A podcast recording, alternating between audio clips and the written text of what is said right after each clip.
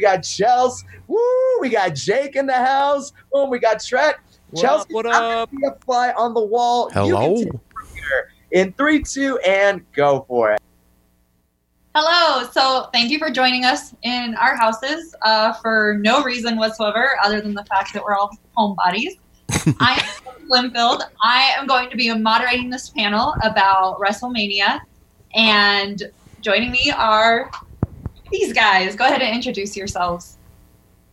I guess I'll go. I'm Travis Tate. I'm a stand up comedian, huge wrestling fan. Happy to be here. Too sweet.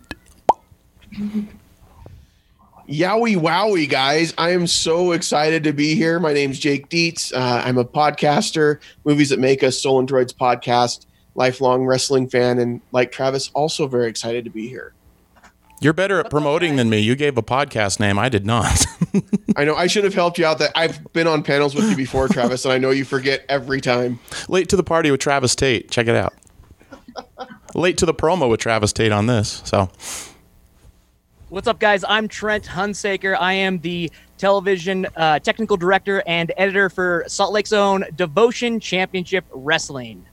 nice. He's a promoter, everybody. Yeah, just start jumping off of your couches now and send him the video. Um, I think I've got a match in me. for me saying that. Van X did not clear that whatsoever. Um, so let's go ahead and jump right into it. This was a very unique WrestleMania. Um, do you guys think that it helps to have it over two nights? And what? How did you feel it went having no audience for this one? Uh, I think that two nights fixed the biggest problem that has been going on for the past few years now with uh, WrestleMania, where they're self-hosting it and putting it out on their own network. They have few, uh, lower cost in pay-per-view uh, airing, and so they don't have to adhere to time restraints nearly as much. And if you watch the pre-show in past years, WrestleMania ends up being ten hours long. Yeah, it's so Yeah. long, so long. It was, it was nice to have that 24 hour potty break in between. To- totally like you you you're you're emotionally fatigued physically fatigued for some of Yeah. us by the time you get to the main event uh, at the end of the show so f- for that for me i love the two day uh, platform I-, I hope that's something they continue yeah Yeah, and it did kind of break it up real nice. So it was both nights were just about the right length, and you did have a good proper build up to the main events and the two cinematic uh, matches that we had. I think it was a it was just right, just right, and it was kind of the escape. I, at least I felt like I needed right now, uh, with everything being the way that it is. The only thing I was missing was that NXT takeover that usually comes the day before Yeah. WrestleMania is usually pretty amazing. So it was I was a little bummed that there was really only one NXT match on the card and that involved Charlotte. So that's why it was there. Otherwise there wouldn't have been any NXT representation at all, which is kind of a bummer.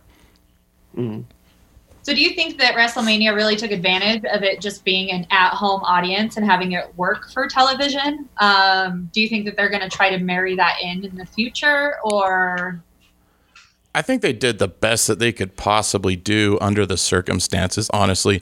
And I don't know how far along they decided to do these cinematic matches, but it was definitely the right decision. It, it's kind of ironic. Matt Hardy had left the company at that point. Yeah. He's the guy that kind of got the ball rolling with the cinematic matches. But you can see they're definitely going in that direction. If you watched Money in the Bank, that was all pre-taped, and it wasn't nearly as cin- cinematic, but it was something where they could kind of control and edit it a little bit, which and it was very entertaining as well. Mm-hmm. Yeah. Yeah, I, I think it's interesting because you watch wrestling and so much of what they do plays off of the audience and off of the fans. And so having an empty arena, um, it can be challenging. And I think I think they really did do the best they could. And it I found myself as it went on, especially the first night, getting more and more into it to the point where it was okay that the audience wasn't there. Uh, I can figure out for myself who to cheer for. I don't need them uh, necessarily cheering for me. Um, so yeah, I for me it, it worked, especially as it went on. and for first-time WrestleMania fans or just new fans to wrestling in general, people who don't know much about it, um, what exactly is WrestleMania, and why was it such a big deal that it was record like just strictly streamed this year? Yeah, Wrestle WrestleMania is the Super Bowl of professional wrestling. and it's normally, like we said, it's it's a very long, day long pay per view experience that for most people are now getting via the WWE Network, um, which is uh, a streaming service you can get. Um, and it's it's so big in the wrestling community that anyone that is or, or, any promotion that is adjacent to the WWE congregates to the city wherever it's being held. And in that one weekend will have their own shows all over the place wherever it may be. And there there'll be a WrestleCon takes place that same weekend which is the, the biggest convention specifically around wrestling. So uh, it's it I think the Super Bowl is probably the closest thing that we can liken it to for anything else out there it's even w- like for the economy, like you were saying, with all these other companies coming and doing shows too. That would be like if uh, college football teams or the Arena Football League also started holding games around Super Bowl weekend. Totally. yeah. Yep. Yeah. So it's just like that's probably the best way to explain it, right? It's like the Super Bowl of wrestling, but with a mix of maybe um, the drama, little bit of soap operas for us, and uh, all of it culmin- like just culminating into one big weekend. Yeah, and it, it kind of it kind of is the jumping off point for uh this for what what I would call the season, right? Right. So it goes WrestleMania to essentially like Royal Rumble, right? That's the pay per view that happens right before WrestleMania, and so most story arcs for characters or anything along those lines are are based on that time frame. Mm-hmm. Yep yeah, it's it's concluding a lot of the storylines and then starting the new ones for the the new year and yeah. And just like the end of a season, like the Super Bowl, you always have like Black Monday after the Super Bowl where all the coaches get fired, and you've got right. a similar thing in yep. wrestling where WWE just released a huge number of wrestlers uh, from their roster right after WrestleMania, and they do that every year. This year seemed really bad. But. It was extra bad. You're right. This year it was there yeah. was a lot.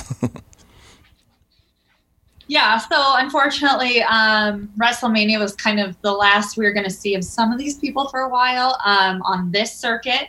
So let's go ahead and kind of break it down night one versus night two. So, um, highlights from night one. What did you guys think about uh, Rob Gronkowski hosting? Um, I personally didn't know who he was. I don't follow football. I had to look him up. So, what do you He's, guys think about Gronk?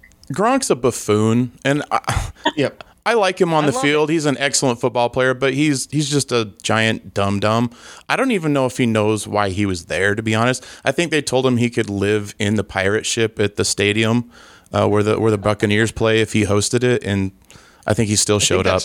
That's probably part of his new contract with the Bucks because he just signed with the Tampa yeah. Bay Bucks. Yeah, yeah. I think so, probably he thinks he he's going to live so there. Much. yeah, perfect. So, so, so, there's a there's a long tradition yes. in in WrestleMania from WrestleMania one uh, on through through the age through you know we're at 36 now to have a celebrity involved in in some way, uh, mm-hmm. whether it be a timekeeper or a host or whether it be um, uh, the the Rock and Wrestling Connection and you have Cyndi Lauper coming out to the ring. Mm-hmm. Um, so so. Uh, they're kind of in a unique position with the Gronk because he is very good friends IRL with Mojo Rawley. he made mm-hmm. uh, was it two WrestleManias ago? Uh, he he jumped into the yeah uh, battle royal. Yeah, against yeah. Jinder Mahal. Yeah, that's yeah. right, Jinder. Yeah, yep. remember when he was a thing? Um, when he was a champion. He's back, baby. Don't hinder the gender. um, so yeah, so so I mean, Uh, pick your poison, I guess. When it yeah. when it comes to whatever celebrity, we can have Wiz Khalifa, Snoop Dogg, or in this time it was the Gronk. Well, and, and I, I I appreciate the history behind it, and you're right. I mean, since WrestleMania one, when you had Muhammad Ali as one of the guest officials, and you yeah. had you had Liberace of all people yeah. as a timekeeper, like just ridiculous kind of stuff like that. I think my only issue with Rob Gronkowski being there is that he won the 24 7 championship, which means that's now off of TV for a while because yeah. we don't know when he's going to be back to defend it or for someone to beat it, uh, beat him to get it. Well, we and know R-Truth right is now, chasing down Tom Brady. Championship. But, yeah, I know R-Truth's out there trying to sack Tom Brady. So have no idea what's going on. But, he thinks it's the 7-Eleven championship anyway. yeah, but but I think that is a championship that right now with the current circumstances would be great to have every week on the show and mm-hmm. to have that with him. It I don't know, it's too bad. It breaks up a boring match. Sorry. Do you think there's a possibility where like the wrestlers are going to go into the NFL to get the title back? Because I personally would like to see that bridge kind of be crossed and go the other way where they're kind of rushing the field. I mean, imagine Roman Reigns or like King Yeah. Corbin coming and attacking. Brock for the I think Vince McMahon dreams about that happening every night, but I would be surprised if uh, Robert Goodell, Roger Goodell, lets that happen. Excuse me, the commissioner for the NFL. Yeah. Yeah, maybe maybe it would have happened had the a uh, the XFL not gone bankrupt this Yeah. year again. Which is a shame. It was actually decent football. It was actually Yeah, okay. was. Yeah. They We're not here didn't screw it up. about Football. No, just Sorry, sorry. Yeah, if you want to know about the if you want to know about the XFL, there's an awesome 30 for 30 you can go watch. Yeah. Okay, so um, I know a lot of people like me really got started with wrestling in the Attitude Era, um, early 2000s. So let's kind of talk about Goldberg versus Braun Strowman, kind of one of the highlight matches of the day. Um, it was supposed to be against Roman Reigns. Do you think Braun Strowman was a good fill-in for Roman having to step out due to his health concerns? I think it was a superior choice to be. because Agreed. There's so many people, and I don't dislike Roman Reigns. I think he's a, he's a fine wrestler, but I think people have wanted Braun to take that title for a couple years now, and he was way overdue. So I think it was actually a bonus for the WWE to not put it on Roman again and to give it to Braun for a little while. And I, I'm excited to see what they're doing with Bray Wyatt and this whole uh, Wyatt family flashback thing. Yeah, I totally agree with you on that one. It, it ties in really nicely. Um, and I mean, how many times has has Braun Strowman been at the cusp of, of being so over Right. that he's going to be on every single thing out there, and he ends up being just taken away from him. You know, he he he won the the tag match uh, by Mhm. himself, and then the the next week Oh, hey, he had a partner. Nicholas. was there. yeah, it was the official son. Yeah. Um, but I mean, that's happened so many times for him, and now he finally gets it, and and I think we're going to be able to see uh, him kind of pick it up and and and roll with it. And uh, you know, now that Goldberg has been placed into the Hall of Fame, he can step back with Yes, uh, you please. know, staring at the lights, um, and uh, go on from there. I'll I'll tell you though, I really wish that we could have got the the Matt Riddle Goldberg match um, because the IRL heat between those two has been palpable. Of of uh, Matt Riddle Snapchat and and, Mhm. and doing Instagram stories about how bad Goldberg is as a wrestler. um, and Yeah. in the Goldberg, uh, was it the 24 uh, they did on the on Yeah, the WWE yeah the one where he had, like, stops and he calls Yeah. him bro and he's like, "Don't call me bro," and like it, bro. Yeah, like I thought he was gonna punch him right there. It And- was it was intense. Yeah, I I like Braun Strowman a lot, and since he's he's had the title, I've been impressed. His mic skills have come a long way, and he can Yes. really. I can see him having a good long run with it. When he beat Goldberg, I thought, well, this is probably going to be short lived. Um, but no, I, I like him a lot, and he's really come into his own as a performer. And the Money in the Bank match that he had with Bray Wyatt was was pretty decent. So I hope he has it for a long time. I like it a lot. And Roman Reigns, we've seen him as the Universal Champion or as the World Champ. Yep. I'm ready for something new. He's And- stable. I mean, he's Yeah. reliable. You know, you could. He's, Yeah. He's a little Cena esque, where you know he's not going to embarrass you, but he's also not going to like get kids' imaginations going like Braun Strowman will. Well, he's just not over with the fans. He's Yeah. never been over with the fans. Uh, I mean, some really love him, but there's a lot that really don't. Yeah. So Well, and, and Chelsea going going back to kind of you know the, the Goldberg connection, right? Like um, Goldberg, if, if, if we're looking at like character types, was was kind of the the Attitude Era's version of the Ultimate Warrior, right? yeah, Like came out was was physically very impressive. Uh, matches weren't quick, but they didn't need to be, right? Because we didn't care about like technical wrestling. We just wanted to see a guy get dumped on his head. Goldberg came out, did the exact same thing, and so it, it makes sense then for that torch to be passed here from Goldberg to Braun Strowman, who has maybe a little bit more technical uh, style, Mhm. but at the end of the day, it's still he's going to have short matches that are that are based off of physicality. yeah. And how do you guys feel about Goldberg actually coming back? Um, a lot of people have kind of critiqued Vince McMahon for what they call his nostalgia. Um, do you think it was a good choice to bring Goldberg back for this, or do you think that um, the, that they had other options that they could have given to newer up and coming wrestlers. I was okay with it the first time they brought him back and gave him gave him the title. I thought that was kind of cool. But when they just did it out of the blue at a super showdown in another Mm-hmm. country, I was like, what is the thought process behind this? It was clearly they knew uh, if it was Bray versus Roman and Bray took the title or uh, Roman took the title from Bray at WrestleMania, people would come unglued. Like people Mm-hmm. would be throwing things into the ring and stuff. I really think they thought that, and that's why they thought, well, we'll have Roman beat Goldberg because nobody's going to care because Goldberg's kind of got some go home heat. Yeah. So Yeah, even though you had Goldberg then take the belt off of the hottest thing going. I mean, I, I just I was surprised. Right. I mean, I love the Fiend, and I think he's such a great character. Um, I was, I, yeah, I I'm not a huge fan of Goldberg. Keep bringing him back. I would rather that, like you mentioned, like was mentioned, you know, he kind of goes into the into the shadows now. He's in the Hall of Fame. Let him retire. Let him rest, and and let's move forward. But I loved him in his prime. Oh, we all did. Yeah, he was awesome. Yeah. I saw his first match live in West Valley, Utah. Y- Yeah, I was gonna say he, he, de- he debuted Yeah. on on was it Nitro? Yep, Or it was yeah. Nitro. Yeah, here in Yep. Salt Lake. He beat Hugh Morrus.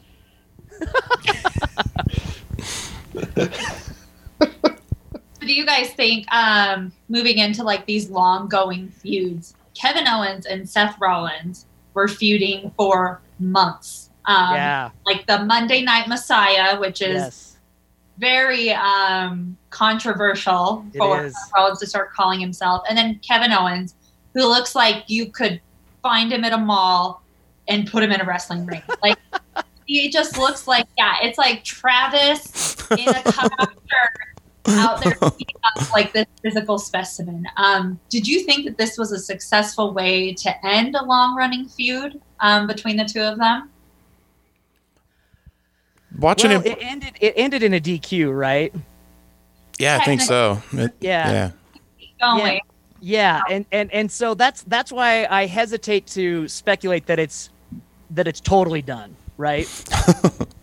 um, be, because it, usually when when you, when you're doing bookings and stuff like that, uh, rarely do you ever do uh, do you end a storyline in a DQ. That's that's like a, a a colon and not a period, or a semicolon, not a not a period. And so my guess is we're going to see this spark back up after everyone's kind of forgot about it. Um, at least that they Mhm. were feuding. If if not, seeing a I would guess a heel turn come from Kevin Owens. We just barely got him as a baby face. He's been heel the whole time. he is a better heel than a baby face. I'm just so Yeah, bored with. Seth Rollins. I really don't care what he does. I, I I just can't. He's a good wrestler, but he's so Mm-hmm. uninteresting. You know he's going to do the same stuff in every match. He's I I'm just done with Seth Rollins for a while. I I I, I, I wish he would have fell off the WrestleMania sign because we haven't seen Kevin Owens since. which was Yeah, that's true. ex- was crazy and and w- whether it, it be scripted uh, or, or this was an uh, a, a true response but the the gasping that Rollins had after Owens landed on him Mhm. it's it's hard to to hear it it's it sounds Yeah, horrible it really does. But that was such an incredible moment. I mean, it, it really was. was. and that was that was one time where I think I probably missed the fans in the audience because I think that would have been such a pop. You know, him jumping Oh, off yeah. there, and it would have just been incredible. totally Uh, yeah I, but I, I- no go ahead I was going to say, but I hope we see him back soon. I do. I hope. uh, Kevin Owens is great. I love Kevin Owens, and if he has a heel turn, he's a great heel. Yeah. Uh, yeah. I, I almost wish that we uh we could get uh like the you know for for WrestleMania or excuse me for the Royal Rumble sometimes they'll do a compilation of people's snaps or their their stories of how surprised they are at home watching when uh, a, a special entrance happens. Yep. That's what I want to see. I want to see all the at home reactions to to the heck yes moments of WrestleMania. Yeah. Um and and I don't know like a supercut like worked in after the fact would be amazing. I agree. Right. And wrestling might get this um, notion that it's totally fake. Uh, but I think in that Kevin Owens moment and Seth Rollins' reaction ever, Oh. do you can you think of another successful moment during WrestleMania on that first day where anything hit just as real as that did? No, Not outside of like the Undertaker AJ Styles match. I don't think Um, anything in that match hit as feeling real though. Did it? No, not feeling real. Yeah, Well, I'm glad you there was brought that. there was the gash in the arm that looked pretty real. Yeah. that was real. Yeah, that one looked real, and, and he seemed pretty pissed about that. Actually, It was probably the first thing he did that night. He's like, I got to do this for eight hours now. Um, but I'm glad that you brought up Undertaker versus AJ Styles because a lot of times people ask, like, if I was a fan of wrestling then, what will get me into wrestling now? And I think that this Boneyard match was absolutely so successful. Um, and I think it is a good way to bridge, like, quote unquote, old wrestling versus new wrestling. Um, do you guys have any idea why WWE would schedule this match the way that they did with Undertaker and AJ Styles? Mostly, I think it was a way to kind of hide the Undertaker's limitations Yes. and also accentuate the strengths that he still has. He's still a very uh, ominous presence on the screen, so he can still do that, you know, by by close ups or the way he's talking to AJ, or you know, the way he throws him into the into the grave or off off of the barn. That kind of stuff still worked for him, and you didn't have to see him, uh, you know, kind of falling around and and, and Yeah. walking kind of wobbly, which he's a 55 year old guy that's you know been through wars, so wrestling wars. Yeah. Um, well, and, and and that's another testament that calling it fake just isn't fair because he's beat his body to to heck and back. I mean, um, but I I think it does fit really well with his theming. Obviously, boneyard match, um, and I think it. He's a character that can lend itself to that kind of storytelling a little bit more than a lot of the other characters that are currently uh, on the roster. Um, I just I think it was a great way. I think AJ Styles was going to sell the whole time, and he did a great job of doing that. And uh, it just worked really well. I think he could he could be the heel in that case, and he could bait the Undertaker into a match. I think it was much better than what we got last year, the Cena squash match, which was just you know we knew it was coming, but there was no build up, and then all of a sudden there was the match. You know, and this at least had a build up and a story to tell. And I think AJ is so good that he can take a loss like that that to the Undertaker, and it doesn't hurt him. Everybody knows he's one of the best in the world right now. He's definitely the best in WWE right now. So it it doesn't really hurt him. Where somebody else, like even Bray Wyatt when he lost to the Undertaker, it really it it kind of took him down the the ladder a little bit. mhm Yeah, Well, and that's and and that's kind of like that's the interesting thing about it, right? Uh, and uh, I- I think everyone can agree that his original retirement match was perfect.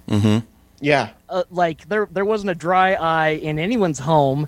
It was a beautiful send off, and there is the the the long adage of you go out staring at the lights, meaning that your your last match in in the business should be helping someone else rise to to, to stardom. Um, and so it, now, after that's happened, any if someone loses to a person who's come back from that, there's there's no way to not make them seem less than in in the, the product as a whole. So so it, it really is it's it's it's it's cool because we haven't ever really seen it before and it does have that nostalgic tie, but it's very dangerous to Mhm. any talent that might want to stick around with the company for a long time and it creates um, obstacles that they're going to have to overcome. Yeah, I agree. But I do think that if anybody can do it, it's AJ. I really do. I think he's going to be okay. Oh yeah, he's And fine. and the way the way he sold for Undertaker again during the Money in the Bank match, just coming around the corner and seeing the big poster and him getting scared to death. I mean, he's just a great performer, and he's gonna he's gonna do fine. I think long run.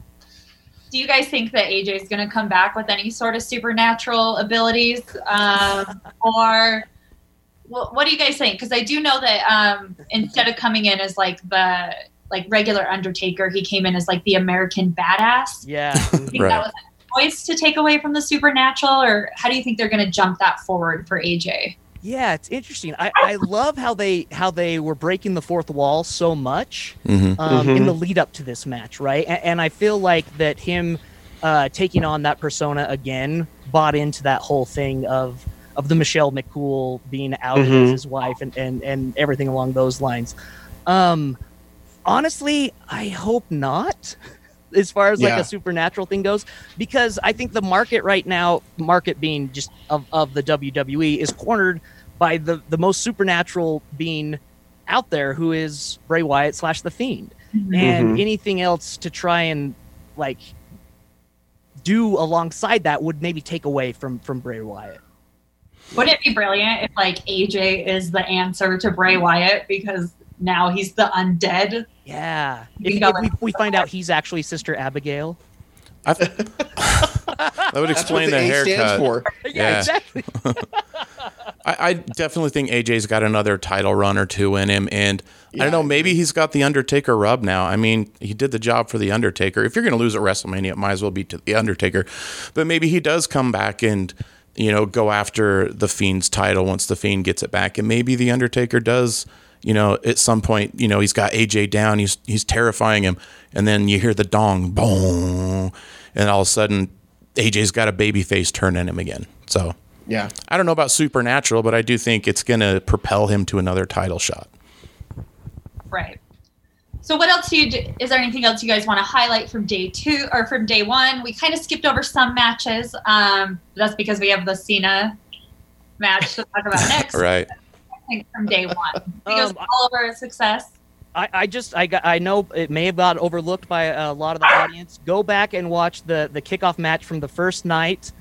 This harkens back to uh, Chikara Pro Wrestling. Chikara is a um, is a wrestling promotion in Philadelphia, and so many people on the roster have gone through Chikara, in, and th- including Drew Gulak and Cesaro.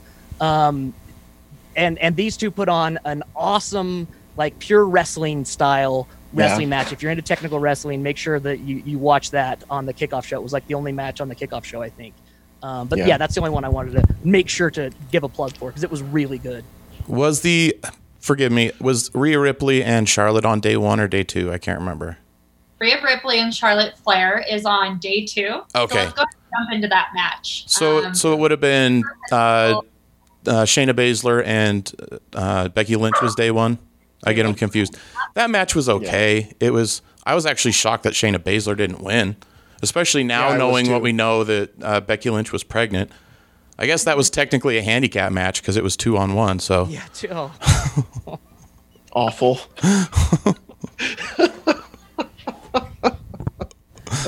Yeah, I, I agree with you on that one though. Um, Yeah. I I I it's it's hard to see Shayna Baszler lose because sh- she is so frightening. hmm Yeah. bit Well, a they've- out of Becky's neck Yeah. Yeah. just to taunt her. Yeah. that was a Like, weird not- turn too. Yeah, that was that was bizarre. One of the more bizarre moments leading up to it. But yeah, she had been built so much on NXT as just this monster and just this beast and just unbeatable. And so I was I was really thinking she's she was one that was finally going to take the belt off the man. But nope, and I, I'm. It, man does what she wants, man. I like Becky Lynch a lot. Like she's one of the most Oh, yeah. watchable people in the entire company for me. So her her winning is fine. It was the way she won. It was just very sudden and abrupt, and it was almost like something went wrong or something. It was weird. Yeah. One of the classic, like flip them onto their shoulders really fast, Yeah. and then the taunt happens immediately. Just the roll Yeah. up. Yeah. Yeah, it was a schoolboy. Yeah. Yeah.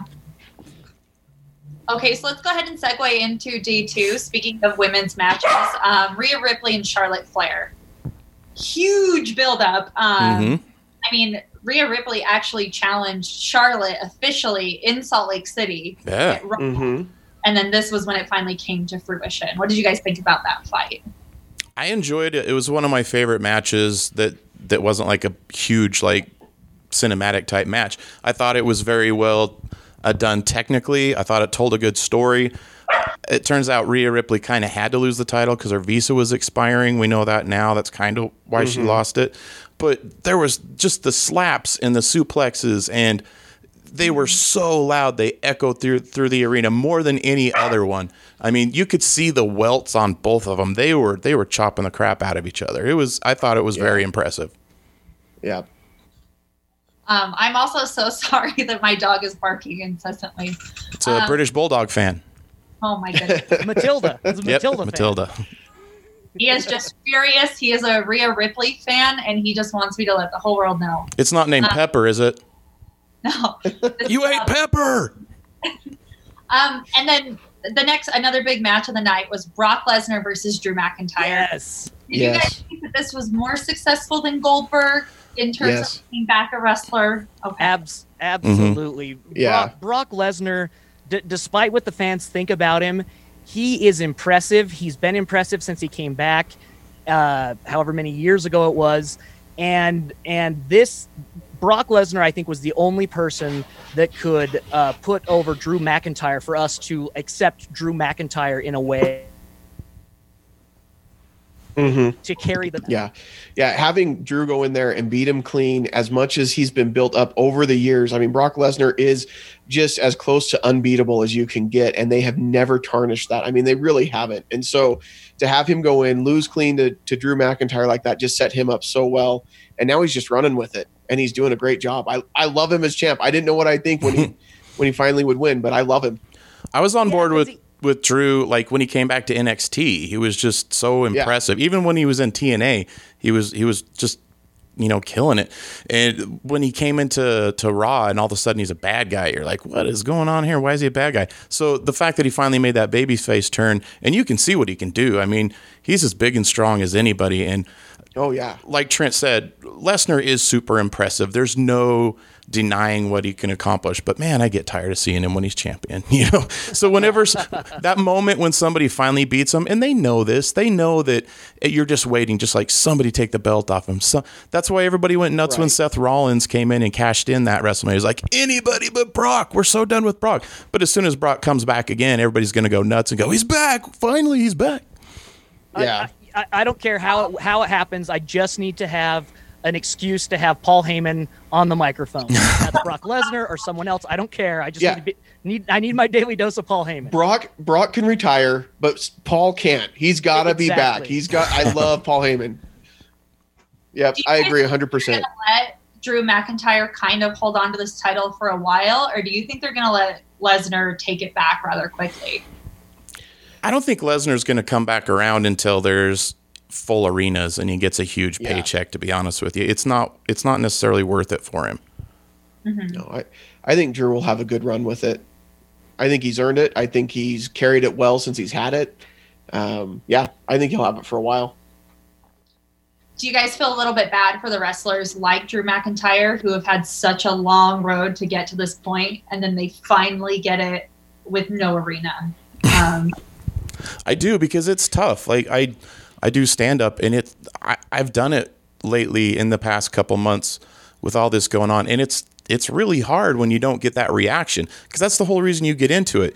You want the fans to cheer. These these guys want to hear people going nuts for them. They want to hear, you know, their their lines getting chanted back to them. You know, if you're Braun Strowman, you want to get these hands. You want to hear all that stuff. So when that energy's not there, it really shows who's a real performer and who who's more of a like nuts and bolts wrestler.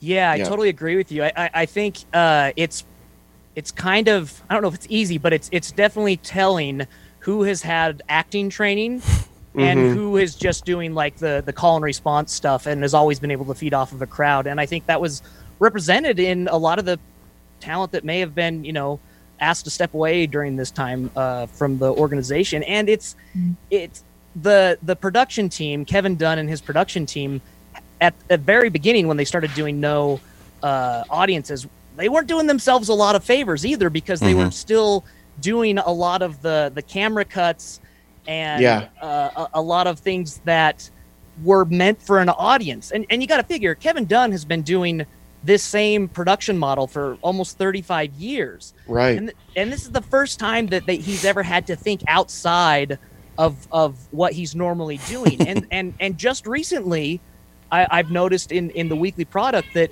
you're you're getting uh, promos directly into a camera now, up close, and not Right. standing looking at the hard cam of no one Right. right? Right. And and and it's those little tweaks that I that I think can really help uh, the the product be geared more towards television, uh, especially for the live shows, as as opposed to you know the what what we're used to have is is the the open house call and response feed off of that. So uh, there has to be you know they have to dig deeper for themselves to make it viable.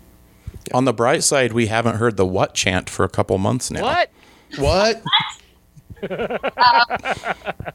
So yeah, it was pointed out um, in the Facebook commentary that it wasn't just wrestlers who lost their jobs. Um, Right. A lot of backstage personnel, Yep. producers, referees. Do you think, looking at like matches that we're getting now versus WrestleMania, do you think that that's actually hurting WWE? The fact that they let so much of that talent go. It's hard to say at this point because it's so recent, but it, it might. It might. You might start noticing quality going down over time. I think a lot, as far as like the talent, in ring talent goes, a lot of those people were being retained by WWE just so they didn't go somewhere else.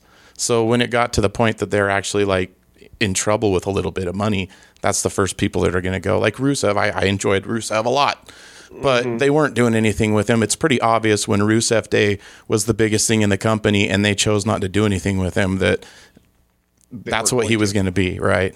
Yep.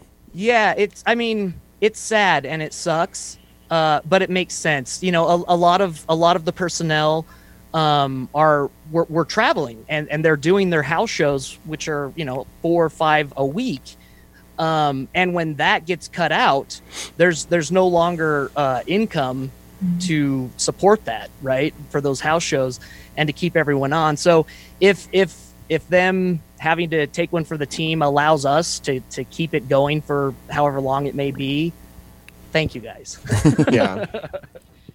Um, so let's go into one of my favorites. So we have Otis versus Dolph Ziggler. Talk about like kind of Otis, huge talent, and then Dolph Ziggler, who's kind of been a little underused in my opinion. Finally getting like really turned over as a heel. What did you guys think about that match and the romance tied into it? And what a year for Otis. I'm, I couldn't be happier for a guy. You know, he's just what a, what a year. No, It was great. It was fun. Uh, Otis is more fun than I've had watching wrestling in a long time. I mean, he everything he does is a joy, and the way he just sells everything he gets, and he just plays the part and does it perfectly. I love the Mandy Rose storyline. Like all of it is working for me. And I've never been a huge Dolph Ziggler fan, so that was just a bonus. He is Dolph is one of the best in the ring. I mean, that guy can go for days. He he's like just nuts and bolts. He's he's a great wrestler. For some reason, yeah, he he just never seemed to have caught on as much. Like he can do everything Seth Rollins can do, but mm-hmm. maybe a little bit more even. I mean, he's he's a legit wrestler that wrestled in college, but for some reason he just I, maybe he's too good looking or something, and the people just don't click. So you can't really get him as a baby face. I don't know what it is. He's a really I nice guy. problem. I've met him I've in real struggled with that life. My whole life. I've Yeah. struggled with that my whole life being too good looking. It just causes all sorts of problems. I, I'm marginally Otis. That's that's where I'm at. I think. D- Dolph is probably the the best wrestler and performer on the roster. He could have a match with a broomstick and it would be entertaining and he can he can really sell anything. He can make it believable. He's amazing on the microphone and he will do whatever the company asks and he'll do it well. Um, you know, from from being married to uh, uh, Vickie Guerrero to Mhm. you know where he's at now.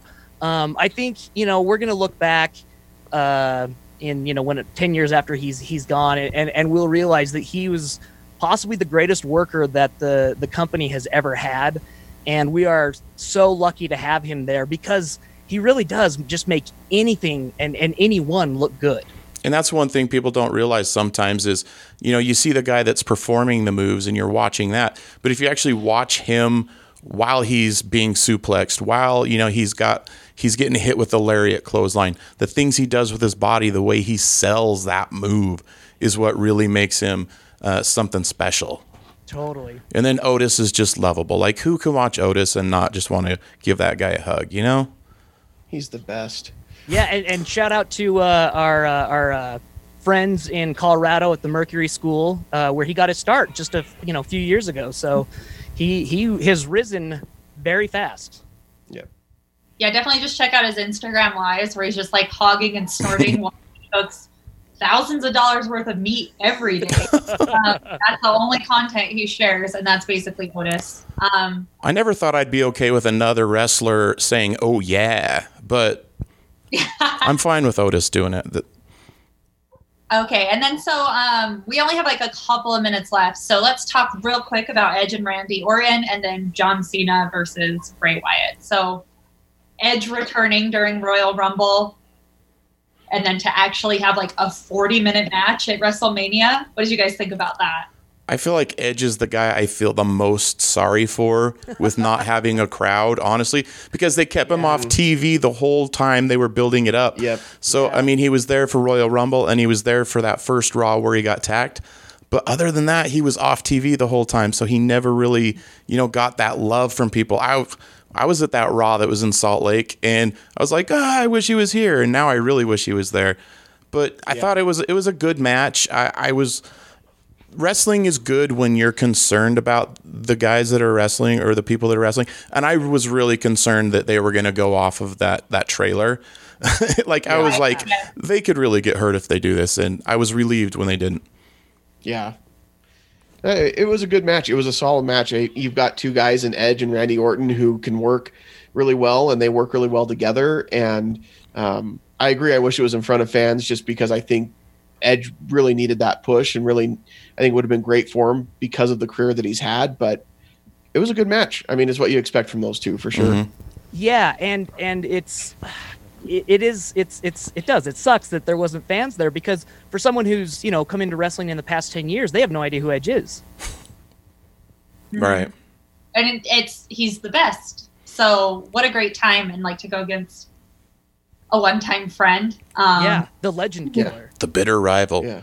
It was Oh. wise to take that into the into the locker room area, into the into the depths of the building where they where they couldn't have a, a, a crowd there anyway. You might as well go explore the building and just let them have some fun with it. free Yeah. tour. Um, what did you guys feel about the Funhouse Firefly Funhouse? Oh, This was okay. I don't know how to describe it other than like No. a fever dream.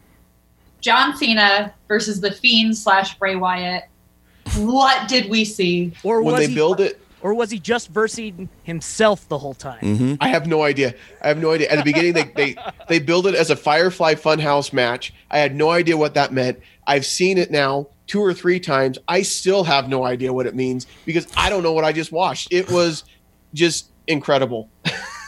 Yeah, it's it's the it's possibly the most postmodern uh, piece of wrestling that I've ever seen for sure. Yeah, And pe- Yeah. people really need to credit John Cena for that to be willing to go back and make fun of his 20 year career and just just basically just let everybody just make fun of it and because it, that takes that takes like a lot of guts to be able to to do that and to be self-conscious enough to know that it doesn't mean that everything was a waste or or I wasn't good at this the whole time. He was he's I mean he was the best in the business for a long time and to be willing just to put somebody over basically like that was Yeah. was pretty impressive. Well, and there was a theory that when John Cena was kind of smack talking the Fiend and Bray Wyatt, he was saying that he was going to put an end to the most overrated wrestler in history. and some of the theories for that was that John Cena was actually talking about himself. Do you guys think, like, I know Trent, you said that was a match basically against himself. Do you think that John Cena is going to finally turn heel? No, never. no, I think that shit passed, yeah. yeah. I think at this point we're going to see him maybe once a year for WrestleMania, and he's always going to be big match John, baby face that he's always been, and um, just because he just doesn't spend enough time in the company to do a heel turn and have that be worth it or valuable. So yeah, I think he stays he, baby face, big match John. If he did come back full time for some reason and did kind of a Hollywood Hulk Hogan type heel turn at this point of his career, it would probably be really good. But I just don't think he wants to dedicate that much time. Where do you No. think he is right now? Because if you look at his Instagram, it is all Bray Wyatt, all the feeds. Like, what happened to John Cena? Because at the end of that match, he just poof disappeared. Yeah, I hope they don't just bring him back like nothing ever happened. There really has to be some. Well, hopefully, they're working on some sort of storyline that explains where he's been, you know, what he's going through. So when he does There- come back, there's some sort of realization and closure. There was a second roof. That'll be the storyline. Or or or maybe we'll get like a bizarro John Cena for a while. I would be okay with that. Then he doesn't actually have to be a heel because it's Yeah. not John Cena, right? It's it's this other dimension of of John Cena that he's able to explore. A broken Yeah. John Cena. Yeah. Oh, Oh, boy. At least a oh, puppet would be fun. What was your guys' absolute favorite match of the entire weekend? Oh, that's tough. I'm gonna go. Honestly, I'm gonna go with the uh, Boneyard match. That was that was my favorite. It was just that's two of my favorite wrestlers of all time, and to to see them have that moment, and who knows, maybe AJ Styles will get a movie role out of it or something. Maybe we'll see some Undertaker movies if they ever start making movies again. It was just it was very uh, it was it was fun to watch. Uh, it was satisfying. Let's put it that way. I, I think the Firefly Funhouse match was my favorite just because it was so different from anything we'd ever seen. And it was just so well executed by both John Cena and Bray Wyatt. Um, Bray Wyatt is so talented. I, I want to see more like this. So, yeah, I like that one a lot. Yeah, both both of the you know we've been calling, and I think it's it's rightfully so. The the cinematic matches, I think those are those are kind of the closest things that WWE has ever done um, that feels almost Lucha Underground esque. And Lucha Underground is kind of the perfect model for creating a product that's not based off of a full house. Yeah. Um, and so for bo- you guys are right. Both of them are are absolutely amazing. To, just to throw the wrench in, uh, I will say Drew Gulak and Cesaro. Uh, seriously, if you haven't seen it, it is an amazing match. That was a great match. Yeah. Strongest man in the WWE. Hey guys, I am back. Hello, welcome back. Oh, you got a haircut. Oh, hey, Ro. Oh, I know, right? I know. I took Looks a shower. good. It's shrunk. Thank you. Thank Row with the run in. I've been a fly on the wall listening to all these things, and I love it because you know what? Like uh, I'm not in as deep as you guys are, so I'm getting caught up. We're Chelsea and I are looking at some of the questions that are coming through. We have somebody named Dave, our buddy Dave over at FanX. He's wondering, beside like he's an old time WWF wrestling fan, and he goes, aside from Rock and Stone Cold era, what is happening now that would entice him to come back? Trent, can you go ahead and give some advice to those old school wrestling fans that might want to know why they should come back to this thing we call sport uh, wrestling sports entertainment? Yeah, absolutely. And this is this is the great thing about wrestling is that there is there is always a time to jump in uh, because out just out of the way that it's it's produced that you can jump into any episode and you will get all the information that you need to be invested emotionally in in the episode that you're about to watch. They they do a great job of making sure everyone is on the same level, not unlike how every comic book is someone's first. Every episode of wrestling can potentially be someone's first. Um, if you want uh, like a storyline to follow right now, uh, we are kind of in a transitional stage, but the Bray Wyatt and uh, Braun Strowman uh, feud that's that's building up right now, we've talked about right now, that feels very much like like old school uh, mind game attitude era stuff that I think that Dave in particular could get behind. Not to mention they all have awesome tattoos, which I know Dave is a fan of. Perfect, perfect. And I mean, Chelsea, it's it's just a guys' club over there, right? There's no females, there's no ex MMA professional fighters doing uh, WWE right now or anything like that, right? Oh my gosh! So some of the women's matches are just watching Asuka at like the Money in the Bank match. All these women are fighting on the ground floor, and the camera pans up to her doing this weird dance before she just jumps on all of them. um, Becky Lynch just handed over her title to Asuka, so that's going to be really interesting because it wasn't anything that she won. It's something that she handed over because now she's pregnant um, and is going to obviously can't wrestle right now. So just seeing what Asuka's going to do for it, I think she's the most talented woman right now that we have on the roster.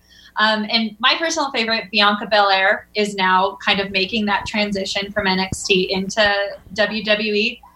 There is so much fun, and there, there's no different. They slap just as hard, and the stories are just as engaging. Um, it really is like soap opera that slaps. Um, so much amazing female talent like right now. I love it. I love it because Jake, look, like a lot, one of the biggest criticisms that's followed this uh, for, by people that might not be involved in it, they don't think that these people are athletes, right? They don't give them that credit. What do you say to the criticism like that? I think one of the biggest confusions out there about wrestling is the difference between scripted and fake. Like they may have already down who's going to win. They do. They know who's going to win. They know who's going to be the champ and everything else. But what they're doing is not fake. They are still jumping off the top turnbuckle. They're still jumping from the top of the WrestleMania sign. They're still taking those falls and those bumps. They still get injured. Um, these are very athletic individuals. I mean, it's just amazing what they do night in and night out and how they beat their bodies up. It's incredible. Mm, definitely. And, and uh, hey, Travis, what is a baby face? A baby face is a good guy. So at the end of Rise of, or uh, what was the last Star Wars movie? Rise of Skywalker. Rise of Skywalker. So uh, Kylo Ren at the end, he becomes a good guy. He had a baby face turn at the last minute, and he comes and saves the day. That's what a baby face is. A bad guy is called a heel. Perfect, perfect. Because there's all this terminology and stuff, right? Right. We have a super fan that's been blowing up the comments. Tom Sherlock, shout out to you, my friend. He's wondering, anybody on the panel, who is the best ref of all time? And why is it Tommy Rich? Oh, you can't leave out Derek Morgan. the best ref of all time. I mean, Earl Hebner is pretty yeah. legendary. They there was a legendary uh, legendary uh, thing where they had he's he has a twin brother, and basically the the the, the twins switched and the, it, they were they were bad guy refs for a while. WrestleMania three, yeah. Yes, and then there's mm-hmm. also, I mean, he was in a lot of big matches, but the the Montreal screw job, he was he was right in the middle of that. So he's got a lot of legendary moments. I love it, Chelsea. Any other fan questions that you see that we might want to, want to chat about before we go ahead and wrap this up? You know, I think that we've done a pretty good job. I think that we would be remiss if we didn't say who our favorite wrestlers were of all time of all time. Okay. All time, and you have to pick one. I know it's hard. I'll go. I right off the top of my head, all time. I got to say Brett Hitman Hart. He's he's my favorite all time. Uh, number two, right right now, probably AJ Styles and uh, Becky Lynch are my two favorite current. But Brett Hitman Hart's my favorite all time. Love it. Yeah. Love it. What about you, Trent? Uh, I'd have to say I'm, I'm going to go uh, old school and one a little bit more contemporary. Stan Hansen, uh, the hardest lariat in the business, uh, followed up by uh, Minoru Suzuki of New Japan Wrestling. Mm, Jake? I, I would. The Hitman is my favorite, but that's already been said. So I'm going to uh, go ahead and go with a. My current favorite is probably Finn Balor, who I think doesn't get enough screen time, but he's an yeah. amazing, amazing wrestler. And I'm just gonna say my favorite. I've been wearing this the whole time. Nice. no way. You got Socko? I got it. I'm I am ready for every mandible claw. So. I love it. It's amazing and incredible. And there's there's just too much to cover in this allotted time. So hopefully in the near future, you guys go ahead and come back. We talked about some stuff. Travis, you dropped a term called the Montreal screw job, mm-hmm. where reality and fiction meet like never before. It's an incredible story. It's so incredible that I honestly heard about it through the ESPN podcast. Like, oh, nice. A deal, right? It's super huge, and it's a ex in a in a sport of historic events, it's an extra. It's one that pops out to people like in pop culture as well as in the know. So I'd love to go ahead and hear about that later on. Hopefully, you guys are up for the task of coming down and letting us noobs know what's up. Absolutely. On everything uh, one by one. Um, go ahead and uh, shout out to the fans and stuff like that. Trent, where can we find you? How can we know more info on wrestling? Ab- absolutely. Um, you can find me on Instagram and Twitter at a part of him, and I invite everyone to check out Devotion Championship Wrestling on Facebook. Uh, we're still putting out shows every week on uh, CW30 Sundays at 11 o'clock. Nice. What about you, Jake? Uh, yeah, you can find me at Original Jake Dietz on Instagram. Uh, you can also hear me on Soul and Droids podcast and Movies That Make Us podcast. We have new episodes every week. Sweet. Travis? Uh, you can find me at Travis Tate Funny, and I also have a podcast, uh, Late to the Party with Travis Tate. And you'll never see me in the same room as Brock Lesnar because he's been dodging my challenges for 20 years. and our amazing moderator, Chelsea, let us know our final words. Go for it. Thank you. You guys can find me at Freaky Geeks Podcast. I also run Utah's Graphic Novel Book Club. Google either of them and they'll pop up. I am so sorry for my dog barking the whole time. Um, thank you. We love it. We love it. And that's one of my favorite parts, though. Like seeing your guys' dog, Trent. I saw your pup coming over to your lap. I've got my mic on just in case a delivery guy comes to the door for my pup. you know, we're all family here, right? You guys, FanX, everybody. And I see that people flooded those comments. So, I mean, if you guys can, please go ahead and go back to those comments, maybe answer some of those fans. All right. Uh, we didn't get a chance to uh, get to. If you still have this, if you're listening to this after the fact, still flood those comments. Let us know what you guys think. Any other questions that you may have, because there's some that we didn't get to that I really like. I'm I'm wondering. Uh, you know, like um, who do you see being the next next year's WrestleMania's new breakout WWE champion? Stuff like that. The conversation continues on social media. Make sure you guys follow us over at FanX. Make sure you follow these amazing panelists and Chelsea, our amazing moderator. We love and appreciate you guys. FanX family. We'll see you guys later. Peace. Bye. Three, two, and we're gonna go ahead and double check that we stop the live streaming. One sec, one sec, one sec. I'm gonna grab Puffin so you can all see what this naughty dog looks like. I want to do a puppy show and tell.